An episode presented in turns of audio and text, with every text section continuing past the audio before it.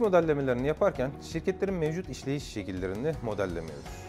Yaptığımız şey tam olarak bunu bir fırsat olarak görüp şirketlerin iş yapış şekillerini iyileştirmek ve uluslararası standartlara uygun hale getirmek.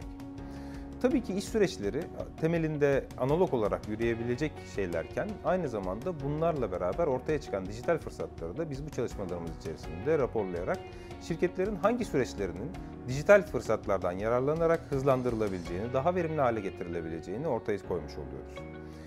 Bununla birlikte bir kısım süreçleri robotik proses otomasyonları ile, robotik süreç otomasyonları ile diğer adıyla e, ortadan kaldırıp aslında insan tarafından halihazırda yapılmakta olan işleri artık sistemler tarafından, bilgisayarlar tarafından yapılır hale getirmeyi hedefliyoruz.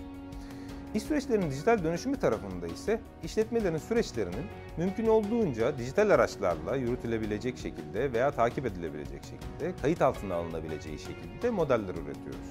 İş süreçlerini dijitalleştirirken kullandığımız araçlar arasında ERP dediğimiz ve iş süreçlerinin %60'ına tekabül eden yazılımlardan faydalanıyoruz.